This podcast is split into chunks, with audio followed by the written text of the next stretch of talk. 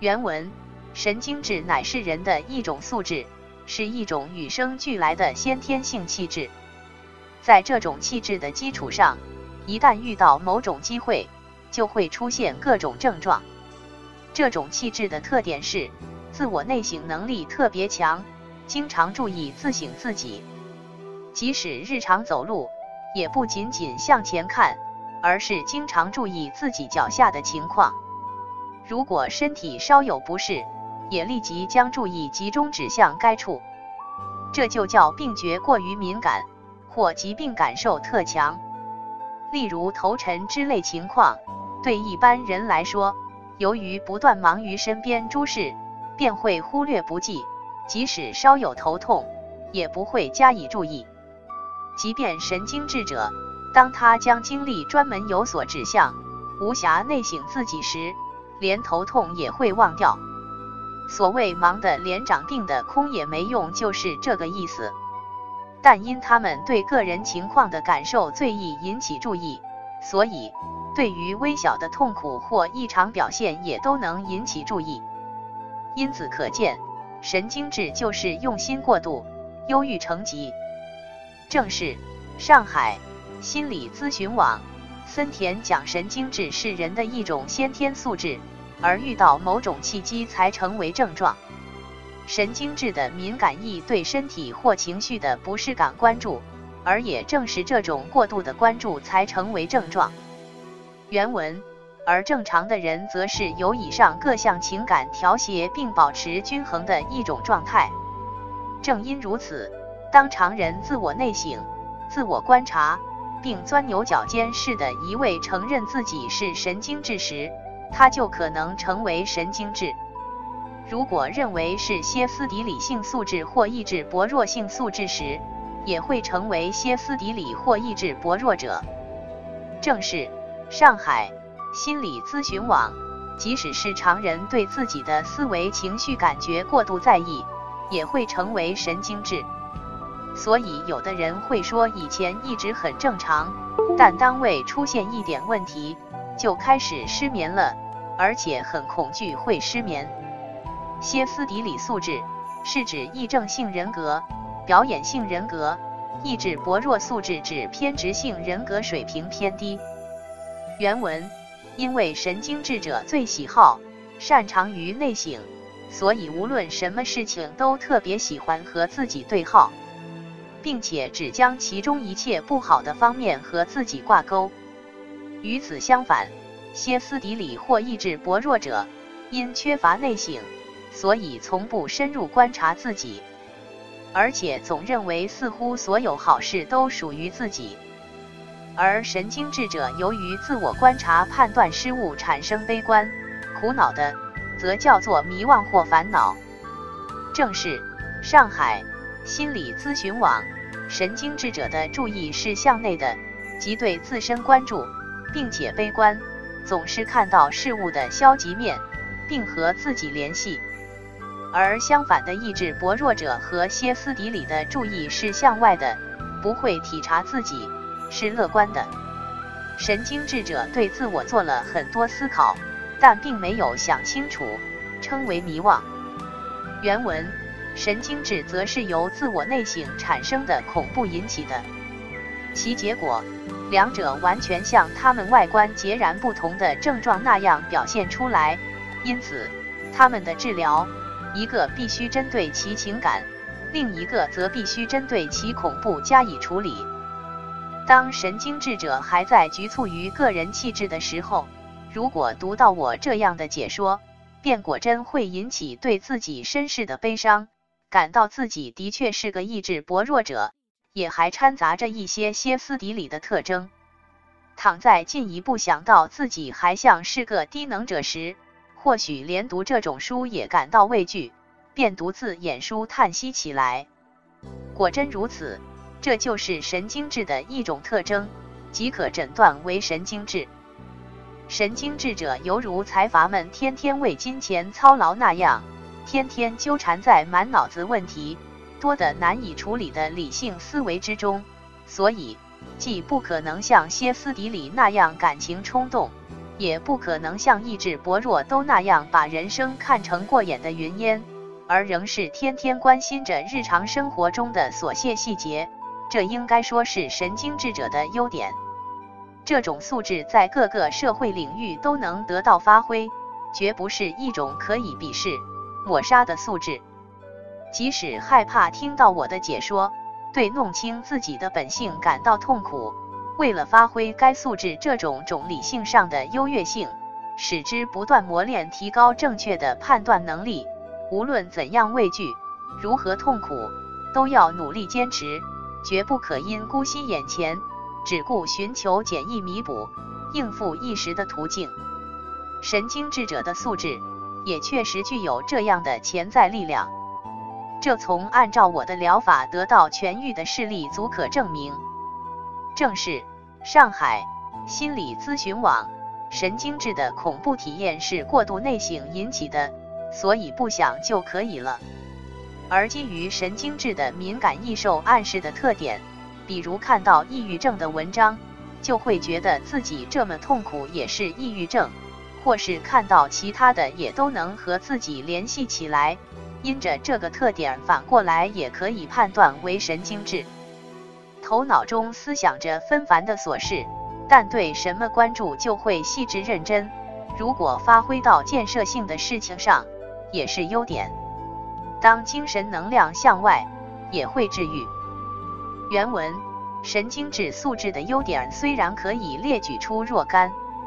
但在拘泥于这种素质而形成病态时，这些则都成为它的缺点表现出来。犹如金钱与知识是人世间最有用的东西，但如一旦对它使用不当，就会成为毒害人间社会无以复加的祸端。神经质者自我内省强烈这一点，犹如常言所说知人则智，知己则明那样，由此才能成为良知。这终究是歇斯底里或意志薄弱者难能与他相比之处。然而，例如当神经质者因拘泥于头痛、失眠、烦闷等而进行自我体察时，就会觉得世人全都爽快安乐，唯独我一人却痛苦难堪，从而完全彻底地成为一个自我中心主义者。连父母双亲、兄弟姐妹，无论是谁都不能很好地体谅和理解自己，这样一来，既怨恨他人，又牢骚社会，甚至连双亲的遗传也觉得可恶，对周围所有的人都觉得有气。这就是神经质的唯我主义表现。正是上海心理咨询网，神经质有很多优点，如果关注自身就会造成困扰，所以物尽其才，人尽其用。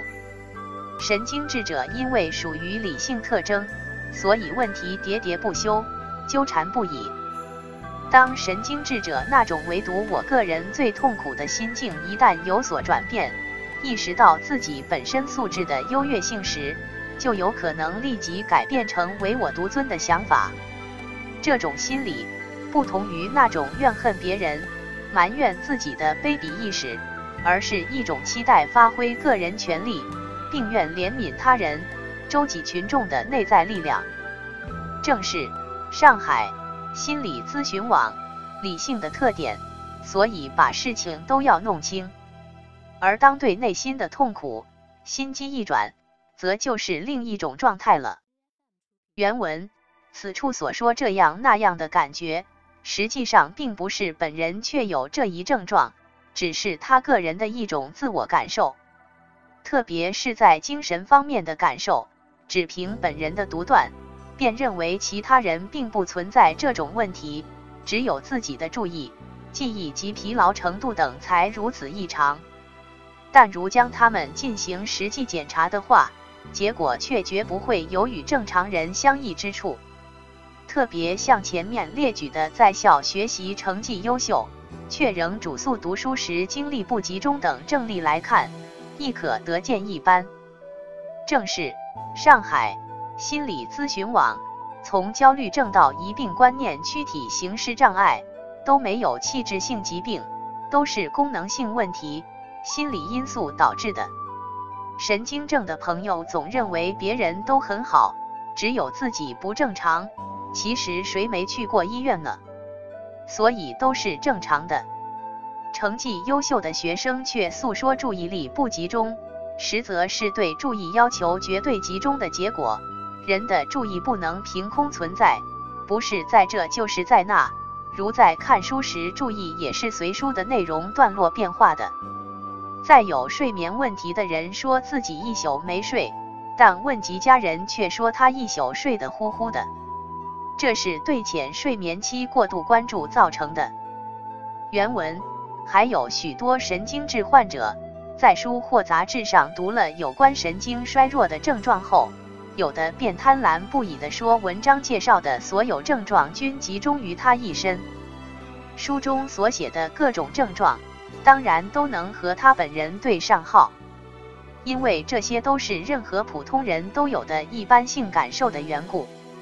睡眠过头，头发重，饮食过量，胃不舒，越是懒散松懈，心绪越发不爽，思想开了小差，读书就不知道读的是什么等等，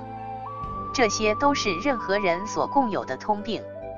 至于容易疲劳的速度和程度，对人对事常有戒心等，又需怎样拿它和别人比较，怎样才能判断测定其程度如何呢？正是上海心理咨询网神经质者敏感易受暗示，所以看到什么都能对号入座，而这些不适感是谁都会有的因果关系。而有的人精力旺盛，有的人则好静，只要在正常范围就不是问题。原文正常人对于这些情况丝毫不予介意，忽略不计的任其自生自灭，边前前后后的情况也都未曾入心。但是神经质患者对此却非常倾心注意，甚至感觉痛苦，担心是病，因此越来越好像觉察到有许多异样的感觉，而且连一些细微末节也体察得十分清楚。这样越是集中注意，感觉就越发敏锐，感觉越是强化，越是敏锐，注意力就越发集中指向这些方面。这种交替发展、互相促进的过程，我将它命名为精神交互作用。正因如此，神经质者也就不断遭受头痛的苦恼，并把它看作是病而颇感恐惧。由于自己已不能与人为伍，并肩行动，或担心不能学习，百悲叹不止，全部精力顾着在如何治疗的问题上。精神交互作用越发展，越是想讲究治疗方法，也就越发使自我感受成为十分复杂的症状，因此便把年轻时代的漫长岁月白白牺牲殆尽。由于患者一味执着于所谓的病，对其中如此极端平凡的道理也就丝毫不加理会。正是上海心理咨询网，焦虑症的朋友对躯体健康和生死特别关注，强迫症者则是对完善感的刻板追求，觉得问题都解决了才幸福，而把正常的不适感当作病，并追求各种方法治愈，而忽视了自己原本就是正常的这一事实。社交恐惧者在见重要的人或不熟悉的人时会紧张，而脸红不自然，不敢对视，签字时手抖，而老年人就没有社交恐惧的，这说明就是在年轻太要面子、错误认知造成的苦恼。原文普通人只在当时对此现象略感难受，因为深刻入心，所以数日后即可恢复正常。神经质者却不问缘由的立刻把它当作症状看待，为了迅速摆脱失眠的痛苦，便一心一意地设法探求安眠的措施。如果这样做是为了研究人的睡眠状况或自身素质、秉性所特有的睡眠状况，那还是件好事。然而遗憾的是，仅仅如此就立即极端化的把它看作是症状，妄自惶恐不安起来。连愚人也懂得睡眠或者忘却是指离开思维活动，对任何事物暂不思考的一种状态，当着你想尽一切办法争取入睡、忘却或不再思考时，怎样才能睡着或忘却呢？